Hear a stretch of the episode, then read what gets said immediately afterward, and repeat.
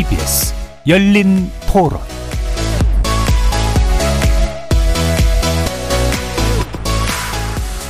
안녕하십니까. KBS 열린 토론 정준희입니다. 선당우사 하겠습니다. 저는 상임위원장 자리보다 의사결정 과정을 원했습니다. 제가 다시 상임위원장을 맡을 일은 없을 것입니다. 어, 저로서는 솔로몬의 지혜가 필요하다고 생각했고요. 그래서 가장 쟁점 상임위 중에 어, 우리서는 방송 장악의 문제 당장 어, 우려하는 목소리가 높기 때문에 이 부분은 우리가 우선 좀 맡고 민생 문제를 처리하는 것이 에, 좀 우선이라고 생각했기 때문에 어, 어찌됐든 하나씩 여야가 나눠 갖기로 했고 1년 후에는 다시 또 교대하기로 했습니다. 방금 들으신 내용은 민주당 정청래의원의 최근 선당후사 발언 그리고 2022년 국회 하반기 원구성 합의 후 양당의 원내대표였던 박홍근 민주당 의원과 권성동 국민의힘 의원의 발언이었습니다. KBS 열린 토론 매주 목요일 정치 바깥에서 국회를 바라보는 색다른 시선 정치 토크 국회 외사당으로 여러분을 만나고 있습니다. 지난주 첫 시간에 이어 오늘 두 번째 시간인데요.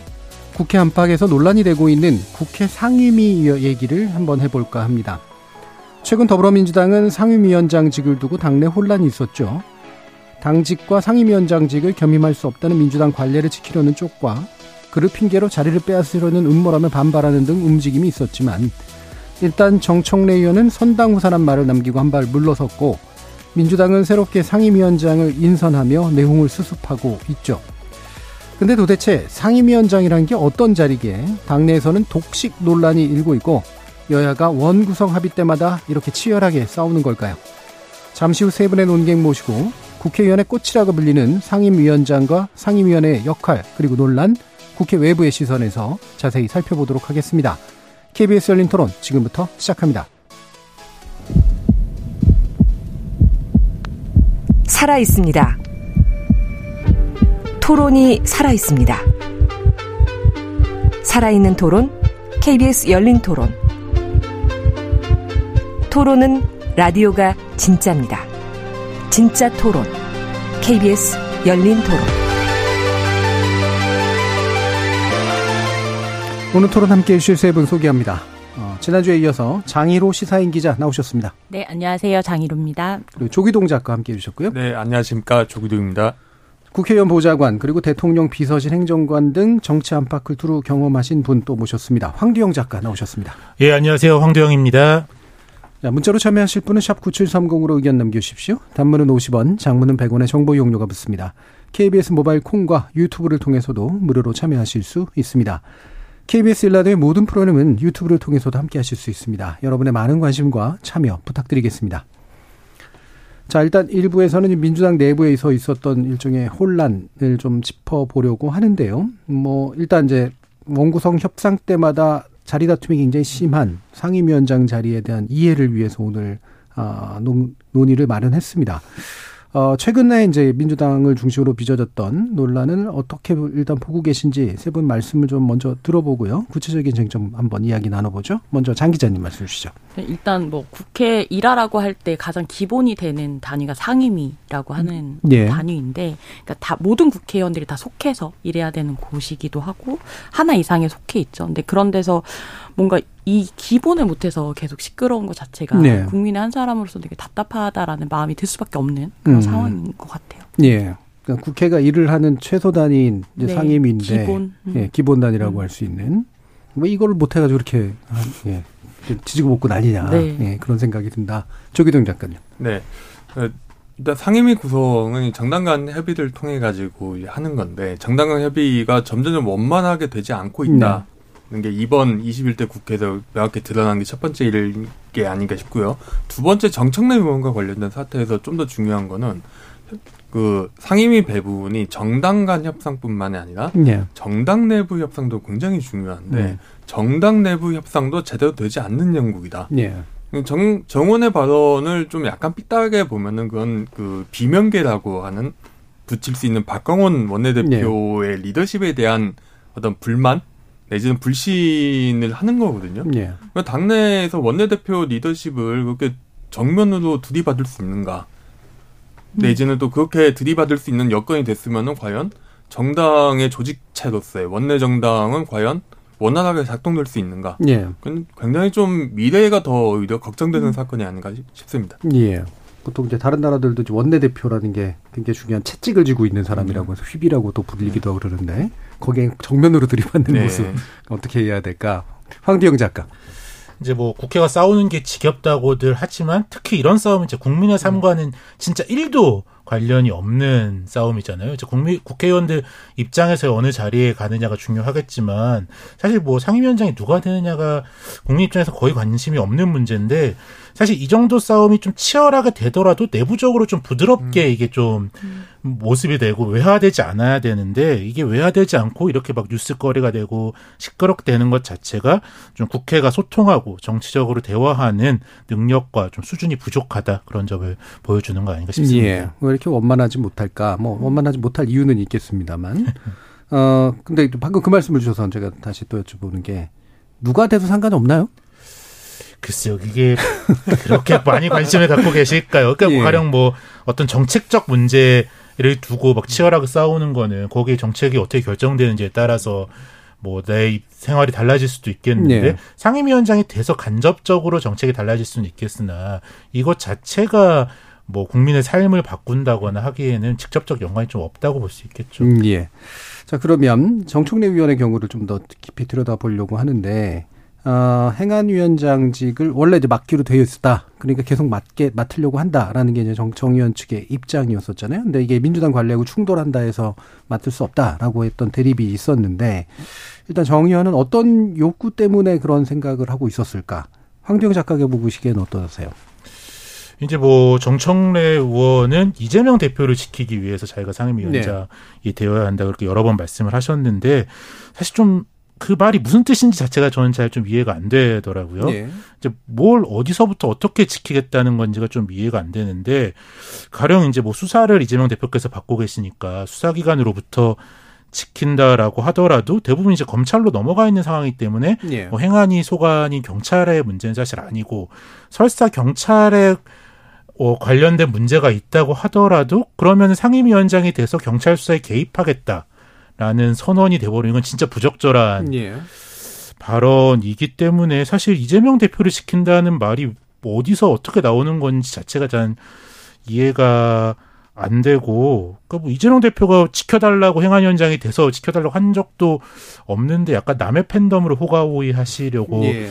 하시다 좀 잘 안 된 것 아닌가 그런 음. 생각도 좀 듭니다. 예. 명분이 되게 중요한데 이 명분 자체가 이해가 안 가는 상황으로 보여요. 그렇죠. 기자님. 그러니까 어쨌든 아까 뭐 황도영 작가는 상임위원장 자리가 민생과 크게 상관없을 수도 있지 않나라고 이렇게 말씀을 하시긴 했지만 사실 옛날에는 뭐 가, 상임위원장을 비롯해서 간사, 뭐 예결위, 뭐 개수조정위원 이런 사람들이 굉장히 바쁜 자리이기 때문에 예.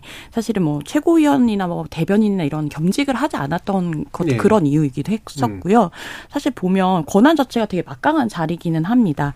뭐 이 각 위원회에서 회의 진행, 뭐 회의장 질서 유지권, 개회 일시를 정할 뭐 이런 권한 등을 갖기도 하고요. 그다음에 어쨌든 위원장 판단에 따라서 회의를 할지 말지를 음. 결정한다라는 것 자체 그리고 상임위원장이 반대하는 법안은 아예 법사위 자체로 또 가기 어렵다라는 어떤 그런 상황을 보면 상임위원장 자리가 되게 중요한 네. 자리인 거는 맞는 것 같고요. 그런 저, 그런 점에서 더 정청래 의원의 발언 비판받을 지점이 있다라고 생각해요. 그런 중요한 자리를 뭔가 당 대표를 지키기 위한 어떤 명분처럼 이야기를 하는 것이 굉장히 부적절한 발언이었다라고 평가할 수밖에 없는 건 거죠. 예. 일단 명분은 두 분 다 이제 음. 별로라고 보시는 것 같고. 음. 뭔가 이렇게 그래도 나름의 중요한 정당성의 동기랄까 이런 게 좀 있었을 거 아니에요. 저도 솔직히 이게 정, 명분보다도 저는 정청래 의원이 뭘 얻을 수 있는가가 음. 더 관심이 가야 하는 게 행안 행안이라는 게 단순하게 경찰도 있지만은 지방 예산을 사실은 그렇죠. 손을 쥐고 네. 있습니다. 그러니까 결국 이게 지역구의 문제이기도 음. 하지만은 이게 다른 의원들의 이렇게 굉장한 이제 정치적 부채를 안겨줄 수 있는 예. 막강한 자리죠. 지방 예산 민원이 손에, 많이 들어오는 자리죠. 예, 손에 쥐고 음. 있으니까. 그리고 법안도 그런데요. 그 2014년에 전진영 국회 입법조사처 그 정치의회 팀장이 쓴 논문을 보면은 이분은 2012년부터 14년까지 19대 국회 전반기의 어떤 법안 처리 결과를 봤는데 그 상임위원장이 낸 법안은 전체 낸 법안의 8.6%가 통과가 되는데요. 일반 의원은 일반 4.6%에 불과합니다. 절반밖에 안 되는 예. 음. 그리고 법안도 상, 상임위원장이 47건 정도, 그리고 일반 의원은 28건이죠. 예. 그러니까 훨씬 더 법안 통과, 국회의원의 가장 기본적인 권한인 법안을 제정하고 통과시킬 수 있는 권한이 막강한 자리라는 예. 거죠.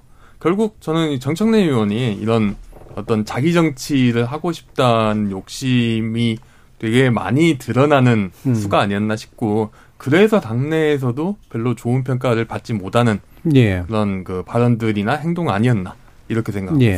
그러니까 다른 명분을 접어두고 생각하면 다들 하고 싶긴 할 것 같아요. 특히 음. 차기 총선을 앞두고 네. 그죠? 마지막 정기국회를 어, 하는 자리에서 음. 예산 배분에서 굉장히 중요한 영향력을 행사할 수 있을 때 지역구에 됐건 다른 정치인이 됐건 상당한 메리트가 있는 자리인 건 네. 분명하죠. 근데 그걸 그대로 대놓고 얘기할 수는 없기 때문에 그래서 이제 뭐 명분을 대더라도 가령 네. 뭐 요새 이제 집회 대응 같은 것도 굉장히 이제 정부랑 네. 갈등이 네. 있잖아요. 네. 뭐 그런 것에 대해서 정청래 의원이 사실 뭐 19대 때부터 행안위 경험이 굉장히 많으시긴 하거든요. 음. 그래서 행안위에서 야당일 때도 이걸 잘 막아봤기 때문에 네. 뭐 내가 잘할 수 있다라던가 그렇죠. 혹은 뭐 이태원 참사 이후에 대응을 제대로 못했던 걸 내가 음. 제대로 하겠다던가 그럼 여러 가지 명분을 댈 수도 있었는데 음. 좀 그런 설득을 못하고 이재명 지키기라고 풀어 나간 순간 약간 이게 좀 오도가도 못한 상황이 되지 않았나 예. 그런 생각이 좀 들어요. 예. 뒤에서도 우리가 좀 얘기해 보겠지만 사실 상임위원 고 관련한 전문성을 꽤 오래 쌓아올린 분이 상임위원장을 했을 때 훨씬 좋은 건 사실이잖아요. 그렇죠. 뭐 내용을 음. 이해하기 쉽죠. 예. 예. 그래서 이제 그런 부분을 좀 더 강조했으면 그나마 좀 나았을 음. 것 같은데. 네. 근데 이제 사실은 못할 수밖에 없는 당내 사정이 있긴 있었단 말이에요. 예, 이게 이제 민주당으로서는 아까 이제 장 그 기자님도 말씀드렸지만 아, 이미 최고위원을 하고 있기 음. 때문에 상임위원장 맡으면 안 된다라는 관례를 가지고 있었고 지난번에도 사실은 원래 좀 문제가 됐었죠. 근데 이런 민주당이 가지고 있는 관례에 대해서는 어떻게 생각하세요? 저는 당내 관례는 굉장히 존중받아야 된다고 생각을 네. 합니다. 왜냐하면 명확한 규칙이 없기 때문인데요. 음. 그 국회법을 보면은 상임위나 아니면 상임위원장 관련한 법은 그러니까 상임위원장과 상임위원님과 2년이라는 규정밖에 없습니다. 맞아. 그리고 상임위 중에서도 정부 부처 관련된 상임위를 뭘 둔다는 규정밖에 없거든요. 이거는 네. 철저하게 국회 내 자치의 영역 내지는 당내 자체의 영역을 남겨둔다는 의미이기 때문에 네. 저는 당내 관례를 그냥 준수해야 되는 게 아닌가 음. 이렇게 생각합니다. 네, 지금 국민의힘은 그런 관례가 있지는 않은 걸로 알고 있는데. 네. 예, 뭐 그렇게 뚜렷하게 있지는 음. 않죠. 예. 그래도 이제 뭐 나름의 질서가 있는 편이고. 예. 음. 하지만은 그런 경우가 있는데요. 2019년 7월에 자유한국당 시절이죠. 예, 예. 그때 박순자 의원한테 박순자 의원이 국토위원장이 1년만 맡기로 했어요. 음. 그 뒤에는 홍문표 의원한테 넘기기로 했는데 본인이 1년을 더 하겠다고 예, 법에 보장된 2년을 네. 채우겠다고 주장을 합니다. 음. 그러니까 자유한국당이 재밌는 게 여기에 대해서 당권 6개월 정지를 때려버려요. 네. 당내 질서가 더 먼저다. 당내 질서가 훨씬 더 먼저인 거죠. 예. 자, 이런 상태에서 그러면 음. 장 기자님이 보시기에 네. 어, 사실은 국회법 법이 제일 먼저일 것 같고 그 다음에 이제 원내 교섭단체 간의 합의가 먼저일 것 같은데 음. 어, 당내 관례는 존중해야 된다라는 조규정 작가의 말에 대해서 예를 네. 들면 당사자들은 법이 더 중요한 거 아니냐라고 한다면 어떻게 보세요? 이제 그런 상황에 자기 음. 유리한 상황에서는 이제 법을 들고 나오고 그게 아닐 때는 관례를 들고 나온다라는 것 자체가 문제적인 상황인 것 같고요. 예. 어쨌든 예. 저희가 이제 앞서부터도 계속 조계동 작가님도 말씀하셨지만 관례라고 하는 거를 깨버리고 나면 그, 그 다음부터는 진짜로 다시 이 어떤 관례들을 만들어 나가야 되는 상황이 되는 건데 굉장히 신뢰에 대한 문제도 있는 것 같아요. 예. 서로에 대한 당 내든 당 외든 간에 어, 신뢰를 가지고 무언가 그동안 해왔던, 협의해왔던, 합의할 수 있었던 어떤 이런 조건들을 다 뭐 법에 규정된 거가 있으니까 그래인데 사실 법이라고 하는 거는 되게 사각지대가 많을 수밖에 없거든요. 이게 모든 것들을 다 하나하나 규정할 수 있는 게 네. 아니기 때문에 거기다 특히 국회법이라는 것 자체는 국회의원들의 굉장히 자치와 협의와 이런 것들을 높이 사서 그렇게 네. 결정을 한 걸로 저는 이해를 하고 있는데 그 부분에 대한 것들을 다 법대로 해라는 식으로 이제 가, 가버리고 풀어버린다라는 것 자체가 국회의원들이 너무 이 입법에 대한 존중이 없는 거 아닌가라는 예. 그런 생각도 들어요. 예. 네, 국회법에서는 그냥 본회의에서 선출한다 상임위원장을 뭐 그런 규정이 있기 때문에 뭐 아무 이제 관례나 약속이 없으면 그냥 본회의에 나, 나고 싶은다고 다 손들어서 그중에 뽑으면 되긴 되는 건데 그렇게 제로 베이스에서 뽑았더라도 뭐 정청래 의원이 위원장이 될 수 있을까라는 뭐 현실적인 예. 상황도 조금 있고 어쨌든 뭐 민주당 내에서 협의를 해서 누군가 후보를 올리긴 올려야 되는 상황인데 이게 지금 뭐 법을 따랐냐 따르지 않았냐의 문제기보다는 당내 관례와 약속을 어떻게 해석하느냐의 좀 문제였는데 약간 뭐 정청래 의원님이 아전 인수격으로 좀 과도하게 음. 어, 해석을 했고 이미 최고위원을 나가서 당선이 되는 순간부터 이미 좀 달라진 약속이라고 봐야 되는 것들을 이미 이제 최고위원에 당선됐다는 새로운 변수가 그 뭐 일종의 약속이 생긴 건데 예. 그 약속을 자기가 만들어 그 최고위원에 나가서 당선된 건 자기의 의지로 만든 거잖아요. 음. 자기의 의지대로 만든 새로운 변수를 무시하고 원래대로의 그 문장 그대로의 약속을 지켜라 그렇게 하면서 조금 문제가 생긴 것 아닌가 예. 합니다. 그러면 이제 방금 그 얘기를 받아서 이제 또 국민의 시각을 만약에 약간 뒤집어서 얘기를 하면 우리는 이제 법은 명시적이니까 그리고 합의 같은 경우 어쨌든 합의의 어떤 내용들이 이제 명확하게 좀 나오니까 그래서 그런 것들을 존중하는 게 더 맞다라고 생각을 할 수도 있고요. 또 국회의원들을 많이 싫어하는 것 중에 하나가 자기들끼리 짬짬이로 음. 관례라는 이유로 뭔가를 하기 때문에 되게 미워하는 것도 있잖아요. 거기에 대해서 어떤 답을 주실 수 있을까요? 그래도 관례가 이런 거라는 거를 그래도 의원들이 설득을 시켜야 되는 게 아니라 네. 결국 이제 음. 국회가 무엇을 하는 곳인지에 대해서 국민들이 잘 모르는 거거든요. 네. 솔직히 오늘 상임위 가지고 논의를 한다고 했을 때 되게 저도 좀 당황했습니다. 네. 이게 그 제가 잘 모르는 영역도 있고 음. 제가 그뭘 알았다고 생각했는데 몰랐던 영역이 되게 많더라고요. 음. 이게 이건 이제 국회라는 곳이 무엇을 하는 곳인지에 대해서 충분히 좀 국민들이 체감을 못하는 게 아닌가 내지는 네. 정보를 얻지 못하는 게 아닌가 이렇게 음. 그런 게 이제 결국 이제 국민의 호소하는 음. 정세균 의원의 그런 그 전략으로 나타난 거죠. 예, 예. 음. 아무래도 이제 음. 근데 관례란 게 뭐 항상 옳고 항상 합리적인 건 음. 아닌데 그 때에 맞는 나름의 합리성을 갖고 만들어진 건데 이게 국회라는 조직의 특성을 좀 봐야 되는데요. 우리가 뭐, 뭐 KBS다 그러면은 뭐 신입 사원도 있고 인턴도 있고 사장님 뭐 차장님 부장님 다 있어서 이런 하이어락 그뭐 그 순서가 있을 텐데 사실 국회는 뭐 스물다섯 살에 된 초선 의원이건 뭐 정말 뭐 칠십 살에 뭐 십선 의원이건 간에 사실 국민에게 모든 권 같은 권리를 위임받은 삼백 명의 사람들이 있는 조직이다 보니까 개인 회사라고 얘기하잖아요. 예, 예. 음. 그렇다 보니까 사실 우리가 이제 관례적으로 선수가 중요하다거나 뭐 그런 것들을 존중하는 거지. 사실 뭐 어리고 초선 의원이라고 해서 더 많은 대표성을 갖는 거는 아니거든요. 그러니까 사실 다 동등한 권리가 예, 예. 법리적으로 있다고 그러니까 봐야. 다선이든 아니든. 네, 그렇기 때문에 어 이들 사이에서의 관례가 없으면은 완전히 항상 제로 베이스의 싸움이 될 수밖에 없는 구조를 가지고 있어서 이 관례라는 것이 뭐 늘 깨어지고 바뀔 수도 있지만 어느 정도 관례가 없으면 국회라는 것이 운영될 수는 없다. 그래서 이제 뭐 그 관례가 왜 우리는 어린 사람들한테 뭐 불공정하다 그렇게 주장할 수 있어서 나름의 새로운 또 이유를 가지고 관례들을 만들어 갈 수는 있긴 있는데 관례가 그렇게 뚜렷한 이유가 아니고서는 좀 상당히 좀 존중되어야만 국회가 원활하게 좀 운영될 수 있, 다 그렇게 예. 볼수 있죠. 사회학에서 관례 연구하시는 분들을 보면 어, 우리가 대부분의 경우가 대부분 관례로 이어져서 만들어진다. 그러니까 관례라는 걸 굉장히 낮게 평가하는 우리의 태도에 대해서 문제 제기를 하시는 경우들이 있거든요. 우리가 아는 것들은 명시적인 규정으로 이어지는 것들이 거의 사실은 없고 대부분은 관례로 채워지는데 그 관례를 물론 이제 기존에 있는 관례가 잘못됐으면 그 관례는 부숴야 되지만 새로운 관례를 세우기 위해서는 새로운 합리성이 필요한데 그거 없이 이제 관례를 부수는 것 자체는 되게 무책임한 일이다. 뭐 이런 얘기들을 많이 합니다. 그러다 보니 사실은 수많은 관례들이 있는데 이 네. 관례가 정말 합리적인가라고 생각해 볼 필요는 좀 있을 것 같거든요. 네. 일단 대표적으로 의석수에 따른 상임위원 상임위원장 자리 배분이라는 음. 관례 예, 어떻게 생각하십니까? 네, 이제 그거는 국민이 대표성을 부, 그러니까 국민들이 뽑아서 올린 거잖아요. 네. 그러니까 그 정당마다 이 그 지지한 그거 그거에 따라서 이제 의석수가 결정이 되는 거니까요. 지금 뭐 그런 부분에 대한 여러 이야기들은 있습니다만, 근데 그렇기 때문에 더 많은 대표성을 갖고 있는 자리가 많은 당이 더 많은 일종의 상임위원장 자리를 네. 갖고 이런 건 저는 되게 함 되게 그냥 직관적으로 이해할 수 있는 합리성이라고 네. 생각하거든요. 네. 음. 그래서 그런 부분에 대해서는 뭐 300명이 다 다르기 때문에 공정하게 18개 상임위를 9개 시켜야 된다라거나 이런 건 아닌 부분인 것 같아요. 네. 논의가 논의와 토론의 영역인 것 같고요. 음. 지금 KBS 속보가 하나 들어와서 좀 먼저 음. 알려드릴 텐데요. 합동참모본부는 오늘 북한이 동해상으로 미상의 탄도미사일을 발사했다고 밝혔습니다. 한미정보당국은 미사일의 비행거리 등 정확한 지원을 분석하고 있다고 합니다. 추후에 또 다른 정보 들어오면 알려드릴게요.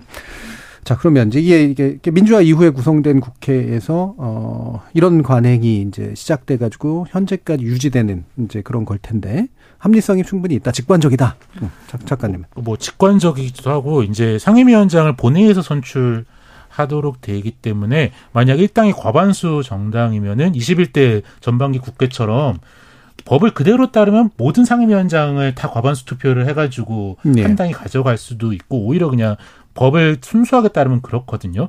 그렇기 때문에 어떤 의미로 이제 과반수당 혹은 다수당이 약간 다른 당에게 좀 양보해주는 관례라고 생각 할 수도 있고 예. 그것 자체가 일종의 좀 협치의 의미가 있는 거기 때문에 그렇죠. 뭐 이게 항상 뭐 정부 말씀드린 대로 관례가 항상 옳다고 할 수는 없겠지만은 이게 뭐 좀 의석수가 적은 정당에게도 국회에서 역할을 양보한다라는 음. 것이 있기 때문에 좀 필요한 관례 그렇게 볼수 예. 있을 것 같아요. 양보라는 관점에서 주로 얘기를 네. 해주셨는데 조기동 작가님은. 네.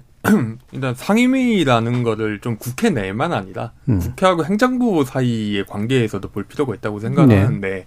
상임위라는 거는 미국에서 상임위 권력이 강화되는 과정을 보면 옛 행정부 권력을 감시하기 위해서 그렇죠. 강해지는 거거든요. 예. 그러니까 결국은 이게 국회 상 국회 내에서 어떤 그 제도로의 제도를 만들고 전문화 분업화를 해서 정, 행정부처를 견제할 수 있는 권한 조직이 바로 상임입니다. 음. 그렇게 생각하면은 다수당이 상임위를 모두 다 갖는 게 아니라 소수당도 행정부를 견제할 역할이 있는 거잖아요. 예. 그러 그러라고 이제 그 소수당에 뽑는 사람도 있는 거고 음. 그런 점에서 소수 정당의 상임위원장 자리를 주는 게 오히려 더 민주주의 원칙에 맞지 않나 이렇게 예. 생각합니다. 예. 사실 이번 국회가 첫 단추를 되게 잘못 깬것 음. 중에 하나가 그 전반기 국회 시작했을 때 음. 아까 좀 전에 황도영 작가 말씀하신 대로 열여덟 개 상임위를 다 음. 민주당이 약간 독식했던 것 거기서부터 좀 지금의 상임위원장 문제가 좀 이어진 것 아닌가라는 그런 생각도 들더라고요. 예. 근데 그 독식 문제는 사실은 사실관계를 정확하게 해야 되는데 음. 민주당이 내가 다수당이 다 갖겠어 한 건 아니잖아요. 그렇죠, 그렇죠. 예. 후보를 내라고 했는데 후보를 내라 안 낸. 음. 그러니까 핵심 법사위였고 네, 네. 법사위를 야당이 이제 원래 갖는 게 관례다 그랬더니 그게 아니라 이거는 뭐 원칙대로 우리가 그냥 갖겠다라고 하니까 보이콧을 해버린 거잖아요. 네. 예. 맞아. 그때도 관례가 또 중요한. 음. 그래서 너희들 그냥 할 수 있으면 다 해봐라라고 음. 이제 던진 셈이기 때문에 이것도 좋은 어떤 방식은 아니었던 것 같은데. 예. 양쪽 다 좀 문제가 음. 있어서 약간 좀 파행으로 시작한 모습이죠. 예. 음. 그러면 어 어쨌든 의석수는 고려되는 것이 직관적으로도 또 합리적으로도 민주적인 대의성이 있어서도 어느 정도 맞는 것 같다. 다만 의석수대로 딱딱딱딱 잘라주기보다는 어느 정도 소수당을 좀 배려하는 그런 방식으로 이제 자리를 배치하는 거. 뭐 예를 들면 예전에 정의당에 이제 환노위를 상임위원장자를 준다든가 뭐 이런 식의 것들 뭐 이런 게 아마 그 예라고 네. 이제 볼 수가 있을 텐데 사실 원내 교섭 단체로 들어가지 않으면 사실 이 협상에 들어가기가 엄청나게 어렵잖아요. 그렇죠. 그때도 이제 정의당이 다른 정당들과 합쳐서 음. 이제 원내 교섭 단체를 구성하면서 이제 그런 걸 얻어낼 수 있었던 거죠. 예. 그러면 이제 이런 상임위원을 배분하는 것도 있고 상임위원장직을 배분하는 게 사실은 핵심일 텐데 상임위원장직을 두고 어쨌든 비율은 하니까 대충 숫자는 나눠지지만 어디를 어떻게 누가 가져갈 것인가는 이제 치열한 투쟁이 시작되는 거 아니겠습니까? 예. 네. 조기동 작가님 이런 특성을 어떤 식으로 좀 보세요? 좀 약간 골 당연한 좀 경제 원내 경쟁의 그런 한 네. 측면이라고 생각을 합니다. 그리고 뭐 이제 그렇게 협상을 하면서 나타난 것 중 하나가 이제 그 등원 투쟁이거든요. 야당에서는 음. 내가 원내 국회 개원에 참여하지 않겠다는 걸 이제 협상 카드로 삼아가지고 더 많은 걸 얻어내는 건데 그런 과정에서 좀 그 다수당에 대한 견제가 좀 이루어지지 않나 이렇게 음. 생각을 하고요. 그리고 상임위에서 인기 상임위와 인기가 없는 상임위는 굉장히 많이 나뉠 수밖에 없죠. 특히 네. 이제 그 예산을 가진 상임위들과 그렇죠. 예산이 없는 상임위 내지는 뭔가 좀 규제 권한 중에서도 정치적인 감제고지라고 할 만한 것들 대표적인 게 이 과방위 과학기술 방송통신위원회일 네. 텐데 네. 그런 데가 굉장히 중요하기 때문에 좀 하는데 저는 그런 그 자리를 놓고 벌어지는 경쟁 자체는 문제는 없는 것 같고요. 예. 오히려 그게 좀 더 투명하거나 아니면은 그 경쟁의 과정이 결국은 유권자들에게 어떠한 음. 도움이 되는가? 음. 이런 측면에서 바라봐야 된다고 생각하는데 후자의 경우는 좀 약간 좀 논의할 좀 필요가 많은 것 같고 예. 오히려 그 부분이 지금 저희들 논의가 그런 측면에서 전개되고 있는 것 같습니다. 예. 음. 장 기자님. 네, 그러니까 행정부를 견제하는 역할이라고 아까 조계동 작가님 예. 설명해 주셨는데 실제로 이 그렇게 따지면 정말로 그 일을 중심적으로 해야 되는데 국회에서 상임위와 상임위원장들을 어떤 배분하는 과정들을 보면 전반기랑 후반기가 굉장히 이제 명확하게 나뉘거든요. 예. 전반기에는 뭔가 자신의 전문성 음. 이런 것들을 좀 위주로 음. 그 1, 1순위 뭐 이런 식으로 신청해서 그러니까 뭐 전반기 국회 때 재밌는 게 이제 처음 이제 뭐 초선 하시는 분들이 들어와서 나는 이제 법사위를 갈 거야라든지 뭐라 해서 스태프 박 아홉 명의 스태프를 다 막 변호사 위주로 꾸린다거나 예. 이렇게 됐는데 못 가. 그럼 이제 또 그분들을 내보내. 음. 약간 이런 상황들이 뭔가 자신의 전문성을 위주로 이 상임위들을 생각하는 반면에 지금 이제 하반기 국회 그러니까 이제 나머지 2년 내에서 지금 또 1년밖에 안 남았는데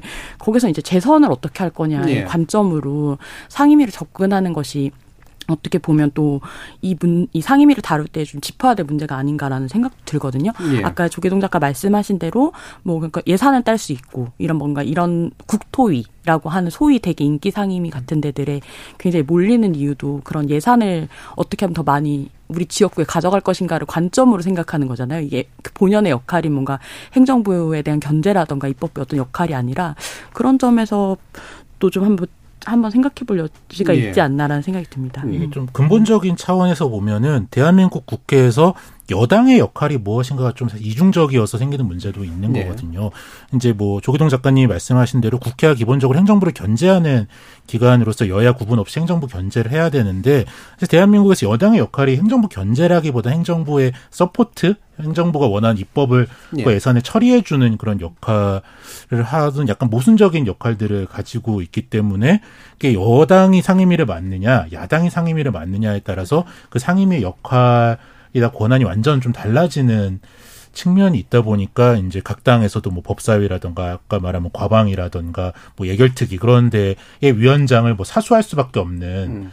그 정, 그게 어떤 국회 내의 문제가 아니라 정부와 국회의 관계에서도 그게 아주 사활을 걸어야 되는 문제가 좀 되는 측면이 있어서 좀 어, 여, 대한민국 국회에서의 여당이라는 좀 특수한 역할도 좀 초점을 맞춰서 볼 필요가 네. 있습니다. 그럼 행정부 입장에서 보면은 이제 여당이 이제 상임위를 맡아주는 게 좋죠. 예, 예. 예. 근데 그리고 야당이 맡으면 이제 난리가 나는 거고. 예, 수비수, 공격수 약간 예. 이런 식으로도 말 예. 설명을 하시죠. 원하는 행정 입법을 음. 통과시키기가 굉장히 좀 어렵기 음. 때문에.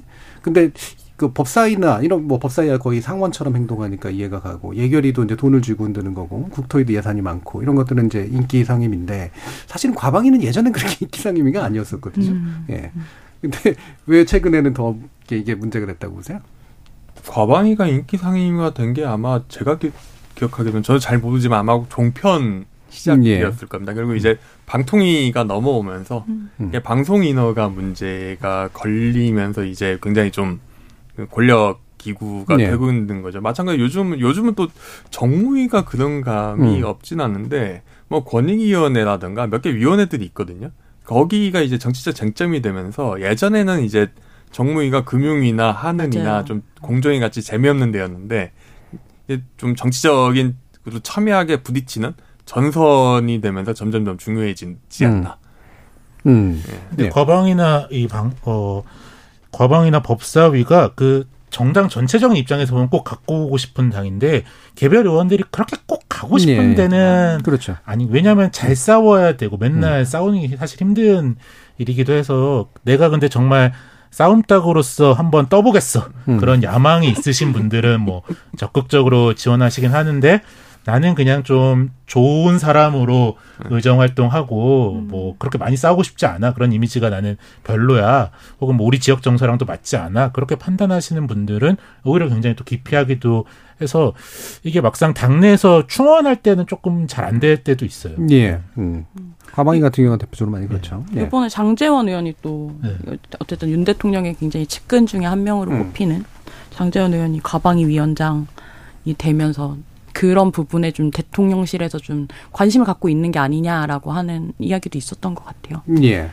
어, 그럼 보좌관 해보신 입장에서는 네. 의원 나리가 네. 어떤 상임위로 가는 게 좋으세요? 어, 사실 뭐 어딜 가도 사실 다 피곤 하죠. 피곤한데 음. 그러니까 뭐 약간 뭐 약간 논의에서 벗어나면은 음. 약간 급하게 터지는 일이 없는 상임위가 사실 예, 좀 예, 예. 약간 정책이 많고 음, 음. 정책성에서 장기적인 그런 게 많은데 저도 이제 행안위를 오래 했었는데 행안위는 뭐 안전 사고가 터지거나 어떤 재난 음. 상황이 터지거나 국민들이 뭐 가령 뭐 이태원 참사처럼 국민들이 이제 공군이 사는 안전사고 터지면 며칠 만에 막 질의서를 막 우리도 정보를 잘 모르는데 막 네. 갑자기 새벽에 출근해서 써야 되고 그런 일들이 많아서 음. 보좌관들은 좀 싫어하는 상임입니다. 예. 조작관도 아주 잠시 경험이 있지 않으셨어요? 예. 그런데 저는 상임위 활동은 거의 안 해가지고 예, 예. 그쪽은 음. 잘 모르는데 그냥 좀 급한 일이 사실 없는 상임위가 좋죠. 나는. 그래서 의사들도 네. 응급수술 어, 싫어하는 네. 것처럼. 네. 주로 중진들이 가는 데가 그래서 국방위, 뭐 외교통상위 네. 이런 데들이. 아, 외통이 가면은 국정감사를 외국에서 하는 경우가 네. 많아서 그러면은 국정감사가 1년 중에 제가 가장 바쁠 때인데 의원님이 이제 해외에 계시면 나를 직접 별로 만날 일이 없으니까. 음. 음. 그래서 이제 약간 외통이 가면은 국정감사하기 굉장히 편하다. 뭐 음. 그런 얘기들도 많이 하죠. 약간 곁다리 얘기긴 한데, 음. 근데 예를 들면 보좌관이나 비서관이나 이런 것들을 하면서 사실 나름대로 정치적 꿈이나 정, 치적 전문성을 키우려고 하시는 분들도 꽤 되잖아요. 예, 예. 커리어를 만들려고 하는. 네, 그렇다면 이제 뭐 살짝 덜 힘든 것이 반드시 좋은 것만도 아닌 것 같긴 한데. 뭐 그쵸. 이제 뭐 음. 뭐 보좌관들도 음. 자기가 뭐 가령 뭐 특히 보건복지위처럼 뭐 전문성이 있거나 음. 그런 국토위도 약간 좀 그런 성격이 있는데요. 그런 것들을 뭐 20년씩 30년씩 하시는 분들도 계시고 뭐 근데 뭘 좀 법사위나 그런 뭔가 단독을 할수 음. 있는 그런 상임위에서 내가 정말 뭘 캐보겠다 음. 그런 것들을 좋아하는 보좌관들도 약간 성격이나 자기 장기에 따라서 원하는 상임위가 좀 다릅니다. 예. 예. 그러면은 지금 이제 상임위 위원장을 이제 당내에서 이제 정할 때 어, 이번에는 이제 선수가 이제 제일 보통 제일 중요한 기준이잖아요. 이것도 뭐 어느 정도 직관적이고 어느 정도 합리적인 측면도 있는 것 같은데 그렇다고 해서 반드시 어, 선수만으로 이제 결정해야 되느냐는 또 다른 문제긴 하죠. 그렇죠. 특히 이번에 민주당은 재선들이 또 많았습니다. 맞아요. 네. 장 기자님 어떻게 생각하세요?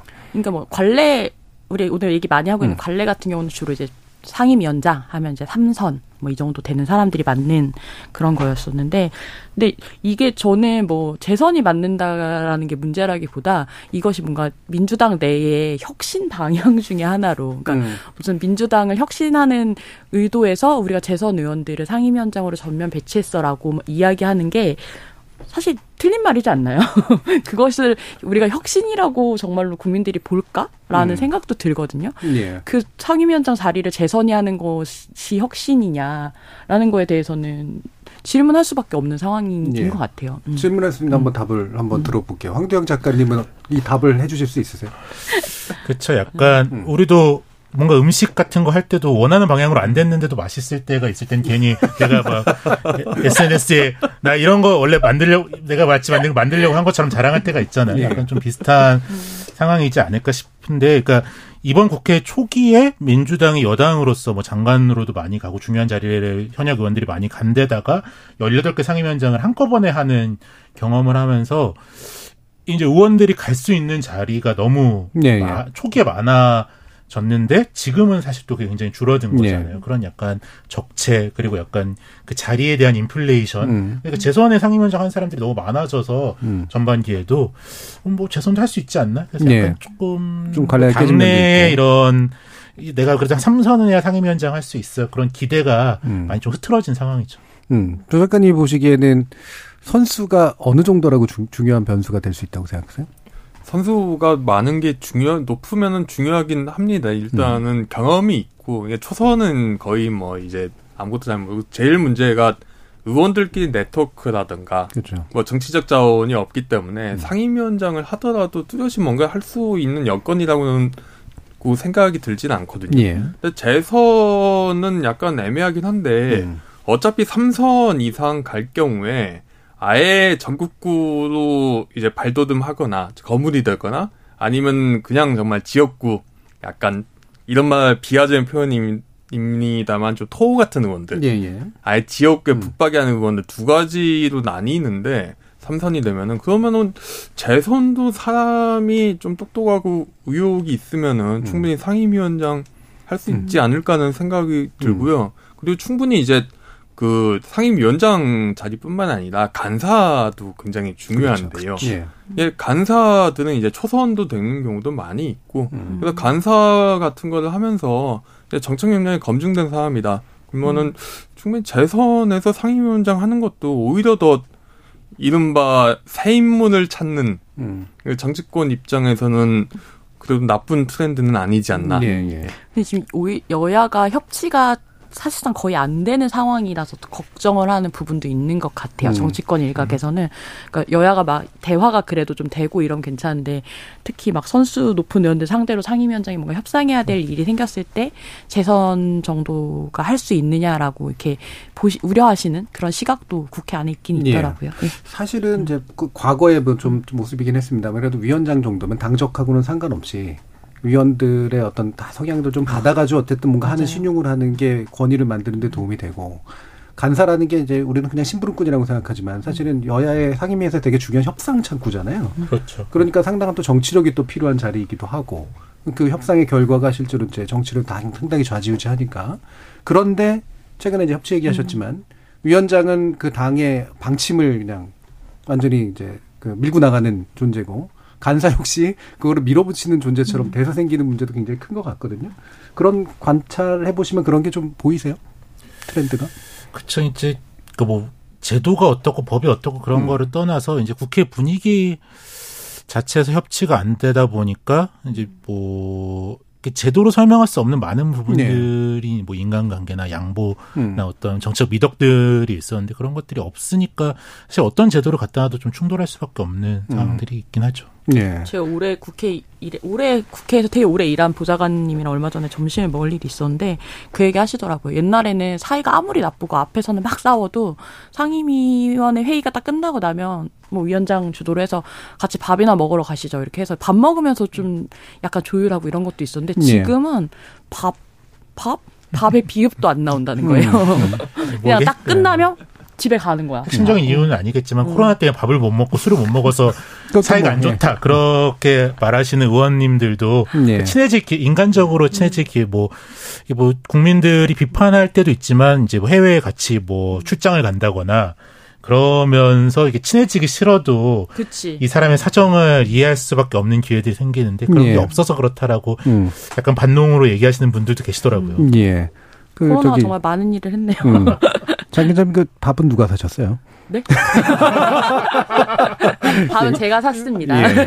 회사에서 나오는 카드로. 알겠습니다. 예. 제가 보좌관일 때도 예. 다 장혜로 기자님 예. 사셨습니다. 네. 정식으로 잘하셨네요.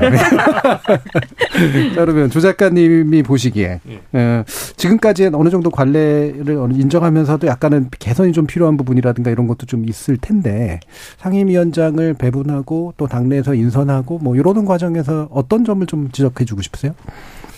좀, 좀, 좀 깊이 상임위에 갔을 경우에 깊이, 예. 음. 좀 나중, 나중에 좀 챙겨주는 게 있어야 되지 않을까. 근데 음. 깊이 상임위라고 해도 되게 중요한 상임위들 많거든요. 그럼요. 예. 대표적인 게 환경노동위원회 예, 예. 또는 보건복지위원회.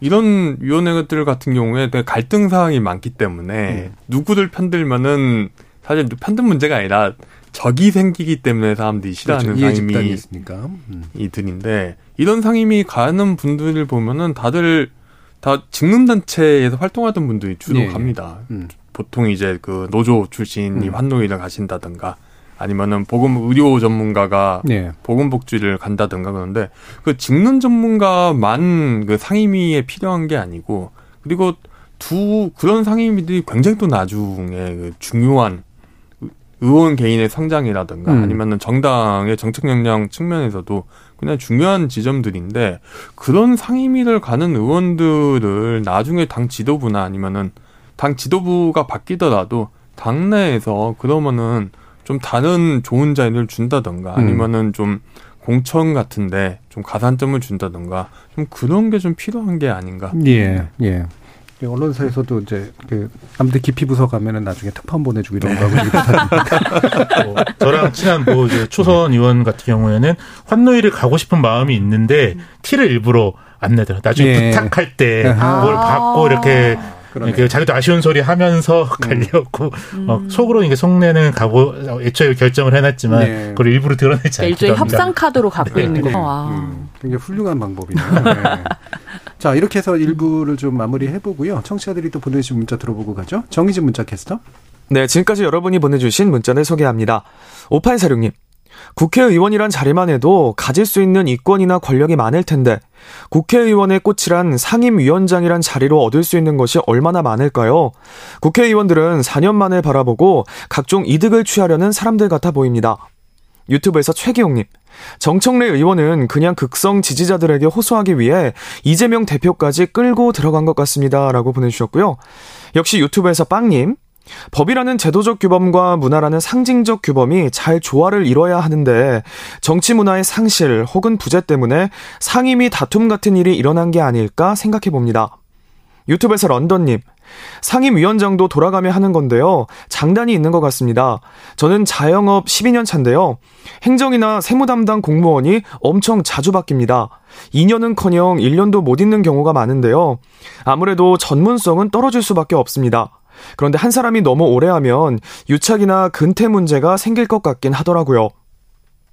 상암동 가위손님. 김광진 전 의원은 초선이자 비례대표 출신이라 다른 의원들 다 배치된 후 남은 상임위에 배정되어서 갑자기 국방위 갔다고 들은 기억이 나네요. 2904님, 국회의원의 역할은 국민 행복권, 정치 참정권, 국민 청원권을 실현하기 위해서인데 과연 그들이 국민을 위한 참 정치를 하고 있는지 의문입니다. 상임위를 둘러싼 논란도 마찬가지입니다. 국회의원들은 국민의 대리인이라는 역할을 자각했으면 좋겠습니다. 라고 보내주셨네요. 네, KBS 열린 토론. 이 시간은 영상으로도 생중계하고 있습니다. 유튜브에 들어가셔서 KBS 일라디오 또는 KBS 열린 토론을 검색하시면 지금 바로 토론하는 모습 보실 수 있습니다. 방송을 듣고 계신 여러분이 시민 농객입니다. 계속해서 청취자 여러분들의 날카로운 시선과 의견 보내주세요. 지금까지 문자캐스터 정희진이었습니다. 토론은 치열해도 판단은 냉정하게 복잡한 세상을 바꾸는 첫 걸음은 의외로 단순할지도 모릅니다. 평일 저녁 7시 20분 당신을 바꾸는 질문 KBS 열린 토론 정준희입니다. KBS 열린 토론 정치 바깥의 시선으로 우리 정치권을 들여다보는 국회 외사당 조기동 작가, 황두영 작가, 그리고 장희로 시사인 기자 이렇게 세 분과 함께 하고 있습니다. 2부에서는 이제 상임이라는 것이 이제 어떤 의미와 역할을 띠고 있는가를 좀 더 깊이 있게 좀 들여다보고요. 그리고 상임위원회 어, 사보임이라고 이제 부르는데 이게 예전에 한, 한 어, 지난 국회 말면서 엄청 문제가 좀 됐었던 거죠. 자, 이 부분을 좀 어떻게 또 개선할 것인가라는 부분도 한번 같이 이야기 나눠볼 텐데, 음, 아까 이제 어느 정도 얘기가 좀 나오긴 했었습니다만, 음, 행정부에 대한 이제 국회의 어떤 견제 기능을 하는 국회 상임 이 18개죠. 어, 견제 기능, 그리고 이제 입법 기능, 뭐 이런 것들이 있겠습니다만 어떤 역할들을 좀 국민의 입장에서 보면 해주는 게 필요하다. 그리고 국민들께 알려야 될 필요도 있을 것 같고요. 그리고 이 얘기를 세 분께 한번 들어볼게요. 조기동 작가님. 예, 좀 이게 결국은 약간 그 행정부가 점점 커지면 커질수록 네. 국민들에게 멀어지는 문제. 하고 좀 비슷하지 않나. 음, 음. 이게 행정부가 커지는 게 이게 사회가 복잡해지고 전문성이 필요하면서 이제 점점 그렇죠. 기술관료 화가 되는 건데 음. 그러면서 일반인은 점점 행정관 행정이 어떻게 이루어지는지에 대해서 모르게 음. 되는 거잖아요. 음. 비슷하게 국회도 상임위가 이로 쪼개지면서 오히려 역설적이게도 상임위가 쪼 그러니까 권한은 전문화되고 오히려 세지지만은 국민으로부터 좀 멀어지는 게 오히려. 아닌가. 음. 이런 문제를 어떻게 해결할 건가가 음. 일단은 첫 번째인 것 같습니다. 결정적으로 이게 국민이 기본적으로 불만을 가질 수밖에 없는 게 음. 그 국민이 국회의원을 뽑은 게 상임위 때문에 뽑은 게 아니잖아요. 국회를 원을 구성하기 위한 건데 실제로 그렇다면 국민이 생각하는 국회는 본회의인데 음.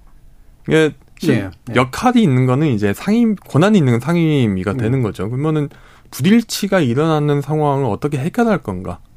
이 문제는 이 국회 차원에서도 좀 장기적으로 고민해야 되는 문제 아닌가 싶습니다. 예. 근본적으로 국민 입장에서 이게 잘 몰라서 문제라기보다는 정치 불신보다는 당연히 가질 수밖에 없는 불만 아닌가 싶거든요. 예, 예. 네. 음, 그렇죠. 국회 우리가 국민들이 흔히 생각하는 국회 본회의장에서 땅땅땅 하는 그 장면. 그리고 거기서 마치 다 모여서 토론하는 걸로 네. 생각하잖아요. 그죠? 근데 실질적으로 이제 상임위 단위에서 거의 모든 것들이 다 걸러지고 이제 논의가 되다 보니 아, 행정부가 멀어지는 것처럼 국회도 상임위를 통해서 멀어지는 듯한 느낌. 음. 어떻게 해결할 거냐. 장희로 기자님. 어.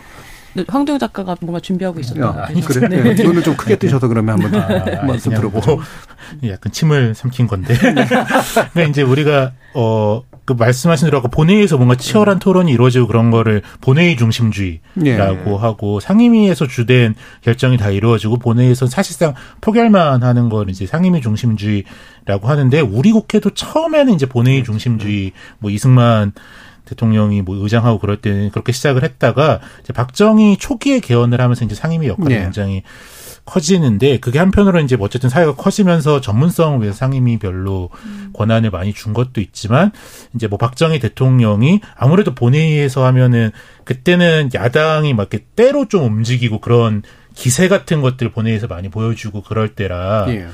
이게 상임위 별로 해놓으면 수가 각자 적으니까 뭐 크게 이렇게 막 붐을 일으키거나 하기는 어려울 거다 그런 판단도 있어서 그렇게 밥을 바꿨다라고 정치학자들이 이제 평가를 하더라고요. 그래서 이제 상임위 우리 국회가 이제 다른 국회에 비해서 뭐 상임위 역할이 좀 큰 편이라 음. 이고 거기에 따른 뭐 장단점은 다 있을 수 있다 그렇게 볼 수 있을 것 같아요. 예. 그러니까 어쨌든 국회의원들이 모든 국정 영역을 다 다룰 수 없기 때문에 나눠 놓은 일인 건 거잖아요. 그래서 음. 뭐 사실 이 회의록 같은 거 상임위 회의록도 본회의만이 아니라 상임위 회의록 같은 것도 국회 홈페이지 들어가면 다 이제 다운로드 받아서 일반 시민들도 다 볼 수 있게 되어 네. 있거든. 다 공개하긴 하는 게 원칙이죠. 예.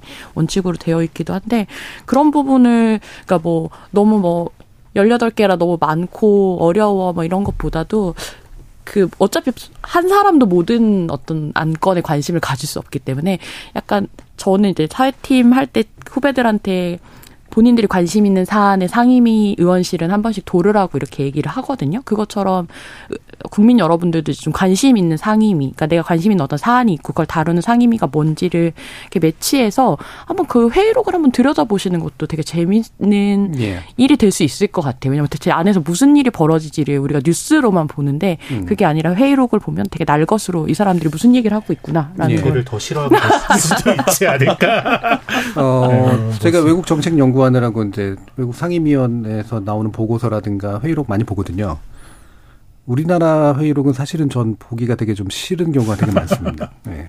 그러니까 너무 이제 말 그대로 정쟁 위주로 음. 기록돼 있어서 뭔가 깊이 있는 논의 잘안 이루어지는 물론 이제 잘하시는 분들도 있긴 있는데 그런 것도 있고 이제 의원 개인도 어쨌든 자기가 국회의원이 돼서 꼭 해결하고 싶은 문제가 네. 있을 것 같고 그 의원 개인뿐만 아니라 가령 뭐 어떤 지역에서 뭐 공항에 대한 찬성 반대가 있어서 그것 때문에 국회의원이 되신 분들도 있을 것 같은데 네. 그런 분들이 국토위에 뭐 못 가고 그러면 사실 그 사람이 하고 싶은 건 따로 있는데 자기가 평소에 되게 관심이 그닥 없었던 주제를 새로 공부해서 예. 해야 되는 약간 그런 경우도 사실 꽤 있죠. 음. 특히 초선 의원 처음에 정치 진입하신 의원들은 자기 국회 가면은 막 자기 평소에 관심 있었던 문제에 대해서 되게 많이 얘기하고 음. 막 법안도 내기 그럴 기회가 있을 거라고 생각하는데 막상 어 이런 문제가 있었는지도 모르는 것들을 다뤄야 하는 그런 좀 문제도 있을 수 예, 있습니다. 예. 또 다른 속보가 하나 또 들어왔는데 이건 화재의 속보입니다. 대구 서구 중리동의 한 재활용 공장에서 난 불이 진화되지 않아서 소방 당국이 현재 대응 3단계 동원령 1호를 발령하고 진화하고 있다고 합니다. 인근 주민 여러분은 피해 없도록 유의하시기 바랍니다. 자, 그럼 이야기 이어가 보면요. 이제 아까는 상임위원장 문제였다면 이제는 상임위를 정하는 건데 아까도 잠시 나왔던 얘기긴 합니다만 이게 앞에 2년차와 뒤에 2년차가 좀 다르다. 전문성의 앞에 전반기 어, 재선을 위한 후반기 뭐 이제 이런 식으로 얘기를 해주셨잖아요. 불만 사실은 실질적으로 튀어나왔던 불만들 되게 많지 않습니까? 음. 예, 장 기자님. 어, 어떤 게 있었죠? 예전에 어. 어. 제가 아는 분 중에는 이제 그 원래 전문성이 비례로 음. 그 이제 그 방송 쪽이나 미디어 정책 쪽으로 들어가고 네. 싶어서 했는데 그쪽으로 전혀 안 보내줬던 음. 물론 소수당이었긴 했는데. 음. 그런 경우도 있었고요. 아까 이제 김광진 전 의원 그 사례 같은 경우도 국방부, 있었고, 그렇죠? 국방위 예. 같은 경우. 예. 이런 이제 불만이 있으면 어떻게 해야 될까? 음. 근데 사실 이건 거의 뭐 당내 합의, 그다음에 여야 합의 뭐 이런 거로 정해지는 거잖아요. 음, 조기동 작가. 네, 아니면은 소위원회를 활성화하는 것도 좀 방법일. 것 같고요. 그러니까 네. 그 결국은 상임위가 전문성 상임위 의사력이 저도 볼 일이 좀 있는데 보면 되게 보기 싫은 게 전문성이 다 떨어지고 이게 장기적인 논의가 안 되는 음. 게 되게 강합니다. 이를 되게 띄엄띄엄 회의를 하잖아요. 네. 띄엄띄엄 띄엄띄엄 회의하고 띄엄띄엄 이슈가 있으니까 결국은 웬만한 논의는 사실 다 뒤에서 이루어지고 앞에서는 이제 음. 이게 그 입장이 확 갈린다던가 아니면은 다들 목소리를 한번 들어봐야 되는 이슈에 대해서만 이야기가 나오는 상황인데 일단 좀 소위 같은 거를 활성화하는 것도 방법일 것 같고요. 지금 소위가 상위별로 한 세 개 정도 돼 있는데 그다지 활성화돼 있지는 않습니다. 일단 음. 그리고 두 번째는 좀 정책 이슈별로 특별위원회 같은 걸로 네, 해서 네. 그러니까 지금 상임위는 다 행정 대개의 행정부처에 대응하는 상임위 아니면은 국회 운영과 관련되는 상임위 두 네. 가지 타입인 건데 영국 같은 경우는 어떤 게 있냐면은 여성 및 평등 상임위가 있어요. 음. 또 환경보호 상임위가 있습니다. 네. 그러니까 정책 이슈별로 상임위를 만들어서 굴리거든요. 왜냐하면 거기는 이제 그 상임위가 원래 뚜렷한 상임위가 없고 황 작가님 말씀하셨던 그 어떤 그 본회의 중심주의를 그 탁하는 나라기 때문에 그런 건데 그게 좀 이슈가 되는 되게 중요 우리 사회가 처리해야 되는 중요한 일들의 경우에는 별도로 국회가 상임위를 만들어서 전문성 있는 의원들 좀 내보내고 초선들한테도 기회를 주고 왜냐하면 이거는 본인 초선들도 역량을 개발할 수 있는 굉장히 좋은 중요한 기회이기 예. 때문에 그렇게 제도를 좀 더 지금보다 좀 유연하고 좀 다각적으로 운영하면은 음. 문제가 그래도 완화되지 않을까. 예. 예. 걔는 이제 select committee나 special committee라고 예. 부르는데 예. 특히 이제 제가 전공하는 그 미디어 관련법은 주기적으로 갱신이 되거든요. 상당히 오랜 기간 논의 잘 거쳐서 잘 통과가 잘 돼요. 음. 우리나라는 방송법 고치기가 정말 어렵잖아요. 음. 네, 그런 문제들이 분명히 있죠. 네. 근데 그리고 이제 또 상임위 중심주의를 한다는 거는 뭐 의회 내에서 지금 한 정당에 보면은 일종의 분업 체계를 네. 갖추는 거거든요. 너는 환경 관련만 봐, 뭐 너는 국토 관련만 봐. 그렇게 하려면은 근데 뭐 어떤 큰 조직에서 그렇게 할 수가 있죠. 모든 걸 다 다룰 수 없으니까 뭐 KBS에서도 마케팅 하시는 분들이 있고 제작하시는 분들이 있고 그런데 그러려면은 그 내부의 의사소통이 잘 되고 그 내부에서 정책적 결정이 잘 돼야 이 분업 체계라는 게 의미가 있는 건데 이 정당 내부의 정책적 소통 기능이 그렇게 없고 그냥 어느 날 내가 갑자기 국토위를 가면 국토위를 나 혼자 다 공부해가지고 내가 결정을 해야 되고 예. 갑자기 국방위 가면 국방 문제를 결정해야 되고 이거를 당내에서 뭐라고 결정 물론 아주 큰 쟁점들은 결정을 하지만 소수하게 결정할 일이 없다 보니까 내가 그 상임위에 가지 않는 이상 이 당을 통해서 나의 정책적 뭐 의견을 표출할 방법도 없고 음. 그래서 상임위가 재미없는 게 이런 이유도 있어요. 뭐 가령 뭐 큰 어떤 사건이나 논란이 있으면 뭐 민주당 의원이 그 상임위에 10명 있다. 그럼 10명이 다 똑같은 질문을 하고 깊이 있게 못 들어가고 그 어쨌든 그 문제를 얘기해서 해, 뭐 기본적으로 짚어야 되는 질문들이 있으면 그거를 하루 종일 계속 반복하고 있게 되는 그만큼 이제 분업해서 너는 그러면 뭐 가령 뭐 KBS의 수수료 뭐, 뭐 수신료 문제라고 하더라도 음. 뭐 너는 이 부분을 물어봐, 너는 뭐 저 부분을 물어봐 그런 것들이 분업이 되지 않다 보니까 예, 예. 그냥 그럼 뭐 누가 의도야 막 그렇게 하고 되게 표면적으로밖에 할 수 없는 상임위 구조인데 그게 약간 정당 내의 소통 문제랑도 예. 좀 관련이 좀 깊게 있는 것 같아요. 분업을 잘할 수 있는 구조가 음. 아니다. 음, 개인 플레이를 해야 되고. 네. 음, 저는 약간 이 국회 상임위를 볼 때마다 성별 문제도 좀 짚어야 네. 된다라는 생각을 하는데 애초에 이제 여성 국회의원 자체가 20%가 안 되기 때문에 모든 상임위에 다 같은 숫자로 여성 의원들이 들어갈 수 없는 건 맞죠. 근데 보면 정보위 같은 경우는 이제 국가정보 원 이제 업무를 주로 하다 보니까 보좌관들한테도 다 비공개로 하고 있는 음. 그런 데인데 여기는 이제 여성 의원들이 가는 경우들이 거의 없거든요. 예. 그러면 이제 여성들은 이런 국정원 업무를 몰라도 된다는 얘기인가라는 음. 생, 생각도 들고 사실 이제 겸임 상임위 이 중에 하나인 여성위 여성 가족. 이 같은 음. 경우는 어 정원이 이번에 보니까 정원이 17명인데 그중에서 이제 뭐 10명이 여성이고 그러니까 뭔가 여성 가족 업무는 다 여성만이 해야 예. 되는 예. 일인 것처럼 그런 식으로 좀 분포가 돼 있고 그다음에 또 많은 게 여성이 많은 데가 또 보건복지위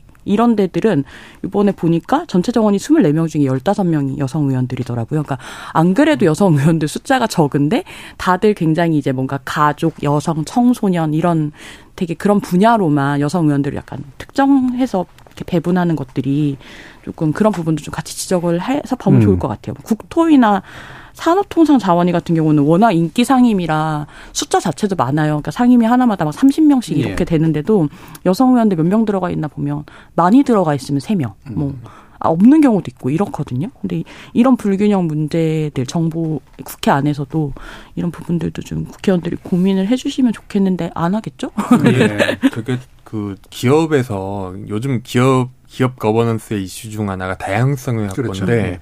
네. 요그 재밌는 연구들이 다양성 확보한다 해가지고 하는 게 여성 비율이나 또는 네. 뭐 소수인종들인데 결국 그 사람들한테 그 이사회도 여러 소위원회들이 있습니다. 뭐 음. 보수 책정, CEO, 또 감사건데 여성들을 중요한 지위보다도 마케팅이나 예. 이런 게 약간 주변적인데 많이 보낸다는 연구가 있거든요. 뭐. 이게 실질적인 그 다양성 확보한 거리가 먼 거 아니냐. 예. 딱장 기자님 말씀하시는 게 정말 국회의 그런 실질적인 다양성 확보를 어떻게 할 것인가의 문제에서 많이 뒤떨어져 있다는 말씀이잖아요. 음, 예. 예. 얼핏 그런 생각이 드네요. 구색 예. 가축이 예. 경우들이 사실 좀 많죠. 예. 그렇죠. 네. 뭐 음, 여성의제 같은 경우는 여성가족부에서만 여성가족위에서만 다뤄야 되는 어떤 음. 이슈들이 아닌데도 불구하고 그렇게 다 몰려 있는 거죠 일종의. 예. 그럼 여기서 이제 음. 갑자기 저희 피디님이 던지신 퀴즈입니다. 음. 네, 세 분께 들어 물어봐라 달라고 지금 막 연락이 왔어요. 세 분이 국회의원이라면 어떤 상임위 가겠습니까? 이겁니다. 짧게 한번 들어볼까요? 네, 황수영 작가님. 어, 고민해 본 적은 없는데 저는 환경 노동위를 아마 한노위. 음. 그러니까 뭐 그게 뭐 어려운 일들이 많은 건데 그러니까 특히 노동 이슈가 굉장히 중요하고 그리고 굉장히 어려운 이슈인데 예. 어 최소한 지금 국회에서는 거기에 그렇게 천착해서 음. 이거를 어려운 매듭을 좀 풀어보려는 사람들이 그렇게 많지 않은 것 같고 안 가려다 보니까 뭐 사실 중진 의원님들이 약간 양보해서 가신다거나 좀 그래서 이 현안의 뜨거움에 비해서 약간 공이 많이 안 들어가고 있다. 그런 예. 생각이 좀 들어서 기회가 음. 있다면 해보고 싶어요. 고민을 많이 하진 않으셨지만 그렇게 해보고 싶다. 고민 없이 결정하는 건가요? 갑자기 한노이를 고민을 해보면 국토위로 좀 말을 할 수도 있을 것 같은데. 예. 조기동 작가님은. 아, 저는 뭐 전문성을 따지면 굳이 따지면 이제 음. 그 기재위나 예, 장무위를 예. 가야 될 것 같은데 음. 요즘 좀 갑자기 드는 생각이에요. 외통위 한번 해보고 싶다. 음. 그러니까 결국 예. 한국이 그 이제 국제적인 이제 선진국이 됐다는 이야기는 이제 많이 국제적인 사안이 국내적인 사안이 되고 있다는 의미거든요.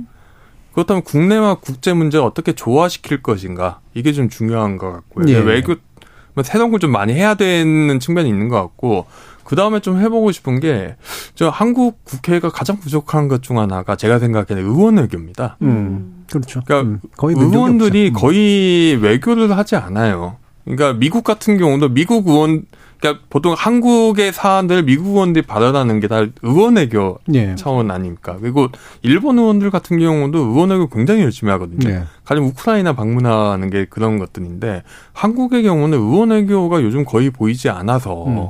좀 그런 거를 좀 누군가는 열심히 해야 되지 않을까. 예. 예. 음, 생각 많이 해두신 것 같은데요. 예.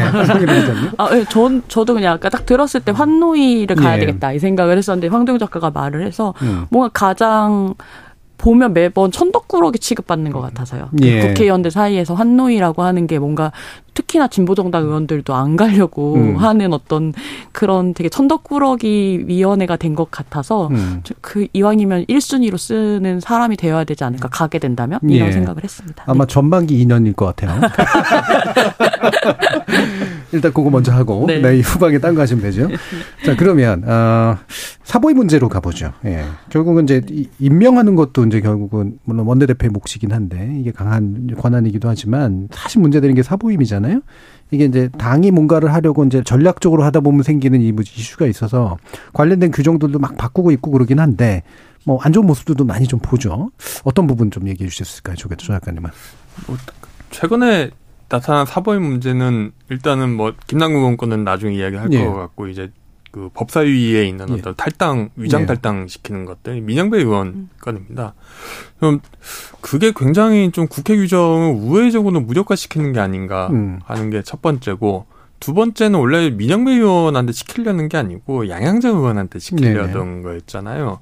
그러니까 그게 보면은 양양정 의원이 되게 측근 이 굉장한 문제 범죄를 저질러 가지고 네, 네. 그 보좌진이 궁지에 몰렸을 텐데 그원 정당 내에서 과연 그 원래 정치라는 게 약점을 쥐고 흔드는 게 정치의 기본적인 음. 기술 중 하나지만 그 약자에 몰려 있는 의원을 그렇게 굉장히 불, 불법은 아니더라도 그 약간 그 탈법 탈법보다도 좀 굉장한 꼼수에 동원시키는 게 과연 정당의 정도를 거둘 일인가? 예. 좀 그런 생각을 이게 정당이 스스로 본인들 이게 규칙이라는 게 저는 규칙이 되게 불편하긴 하지만은 규칙에 해당되는 사람들 지켜주는 측면도 있다고 생각을 하거든요. 네. 그러니까 정당이 되게 불편하죠. 정당 정당이 국회에서 뭐 이것저것 활동을 하는데 하지만 정당을 지켜 조직체로서 정당 을 지켜주는 게 그런 규칙들인데 그런 거를 무시하는 게 이번 사보임에서 점점 나타나고 있지 않을, 음. 않은가 이렇게 네. 됩니다. 장 기자님. 그러니까 어쨌든 사보임이라고 하는 건 굉장히 제한적으로 음. 행해져야 되는 네. 거고 실제로 이제 국회법 안에도 위헌이 질병 등 부득이한 사유가 있을 경우 의장 허가 허가로 그러니까 사보임을 할 수 있다. 그러니까 결국 이제 참작한 어떤 뭐가 이유가 있어야 된다라는 건데 지금 우리 국회에서 벌어진 어떤 사보임 관련 논란들을 보면 굉장히 뭔가 쟁점 법안들을 가지해서 뭔가 표계산을 막 해가지고 네. 음. 전략의 일환으로 지금 음. 일종의 우회하는 아까 조계동 작가 말씀하실 대로 이렇게 법을 있는 법을 활용하는 식으로 그렇게 되는 거라서 그러니까 이거야말로 아까 상임위원장을 누가 뭐 하니 이런 것들을 국민들이 볼때 음. 뭐야 뭐 하고 있는 거야처럼 저는 사실 사보임 논란 때마다 뉴스 보면서도 뭐 하는 거지라는 생각 되게 많이 하거든요. 그래서 네. 저게 뭐지 어떻게 되는 거지?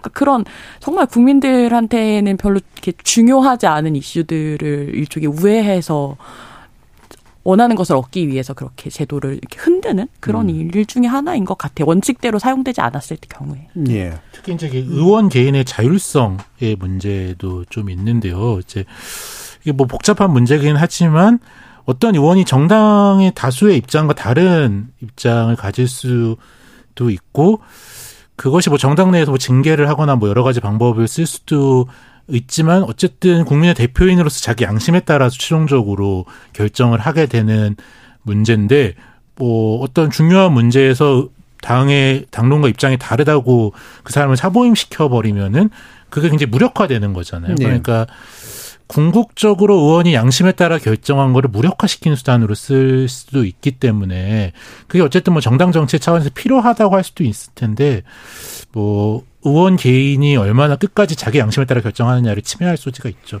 예. 그럼 거꾸로 이제 이를테면 부적격 사유가 생겼거나 이해 충돌 사유가 생겨서 어, 사보임의 어떤 권한을 쓴 경우라면 어떻게 생각하세요? 그럼 뭐 당연히 해야죠. 음. 그거는 뭐 정당으로서 그 사람이 뭐 윤리적인 문제나 아니면 뭐 재산 관계상의 문제 때문에 해야 될 때또 혹은 뭐 어떤 지위 다른 지위가 생겨서 뭐 장관을 간다거나 음. 해서 뭐 해야 될 때는 뭐 당연히 해야 되는 문제죠. 예. 조정관. 저도 뭐 그렇게 문제되는 거는 충분히 빨리 바꿔야 된다고 음. 생각을 합니다. 음. 예. 음. 장, 장 기자님.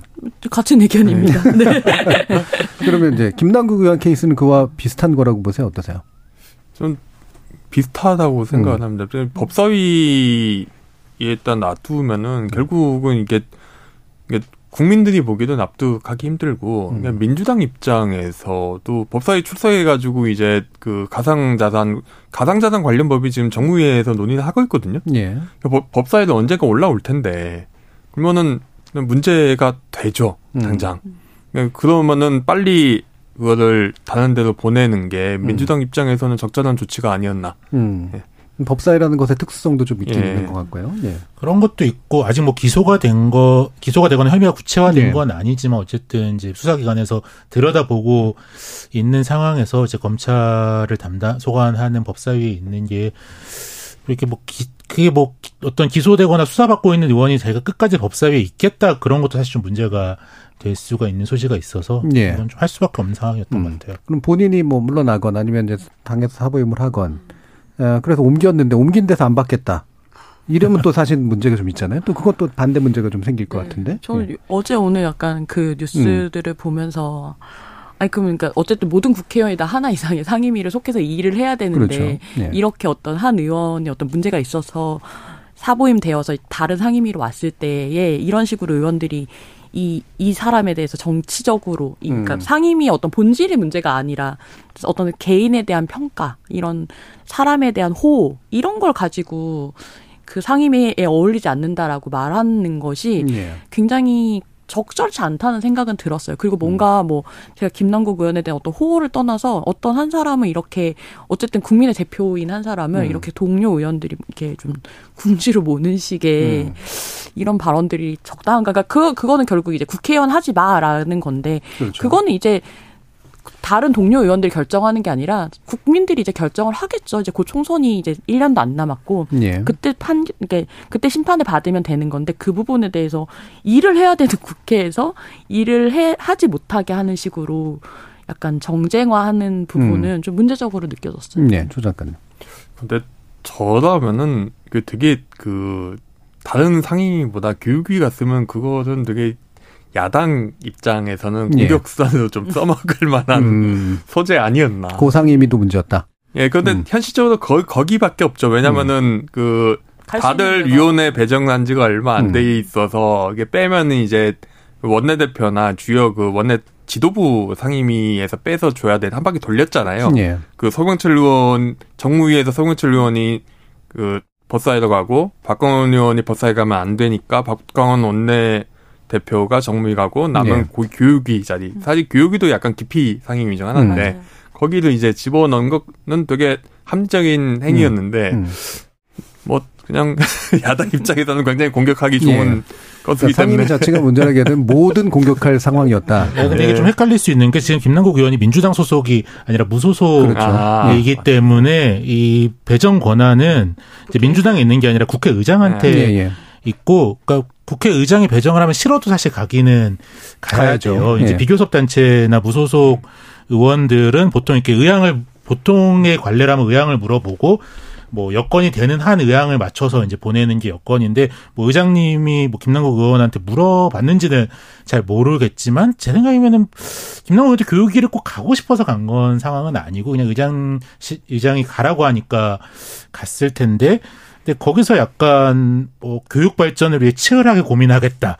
이런 말이 뭐 할 수 있는 말이죠. 인사치레로 할 수 있는 예. 말인데 약간 좀 눈치가 없었다. 음. 약간 좋아서 간 게 아닌 걸 누구나 알고 있는 상황인데 내가 막 좋아서 열심히 일하려고 온 것처럼 하는 게뭐 열심히 뭐 노는 것보다는 열심히 일하는 게 좋지만 약간 뭐 보는 사람 입장에서 눈치가 없이 들릴 수도 있겠다 예. 싶었습니다. 뭐 적절한 워딩을 한번 만들어 줘 보세요. 뭐가 제일 괜찮았을 것 같아요. 아니 뭐 열심히 하겠습니다. 그냥 그러고 끝나야죠. 뭐 그러고 하면 또 토를 대할 수 없는데 예. 약간 뭐, 뭐 국민들의 다양한 심려를 충분히 이해하고 동료 의원들의 뭐 우려도 충분히 받아들이나 국민이 저한테 주신 권한은 어쨌든 쓰기 위해서 최대한 열심히 노력하겠다. 뭐 이런 의원을 하셔야겠는데요. 이렇게 아니 김남국 의원 이 방송 듣고 계셔야 될 것 같은데요. 아, 네. 알겠습니다. 뭐 자기가 워딩을 만들어 놓고 저한테 이렇게 말을 하려고 먼저 디딤돌을 절 삼으셨다는 느낌을 좀 아닙니다. 저도 그냥 문득 그냥 그런 생각이 이게 사실 할 말이 많은 상황은 아니니까 워낙 예. 이제 정치적으로 역풍이 많이 부는 상태라 그래도 뭔가 일을 해야 되는 거긴 거기 때문에 네. 또 뽑아진 선거구민의 의사를 무시하는 것도 저는 이렇게 맞는 일은 아니라는 생각이 좀 들거든요. 그래서 현재 국회 분위기가 좀 이렇게 상임이나 뭐 이런 문제 가지고 얘기를 했습니다만 어, 지나치게 어, 자리 다툼하는 문제로 비치는 건 분명히 국민들 앞에서 마이너스다라는 말씀으로 마쳐보겠습니다. 자, KBS 열린 토론 오늘 순서 이것으로 모두 마무리하겠습니다. 오늘 국회 외사당 함께 해 주신 조기동 작가, 이동수, 아, 장일호 시타인 기자, 그리고 황두영 작가 세 분 모두 수고하셨습니다. 감사합니다. 감사합니다. 네, 감사합니다. 감사합니다. 참여해주신 시민동객 여러분 감사합니다. 지금까지 KBS 열린 토론 정준이었습니다.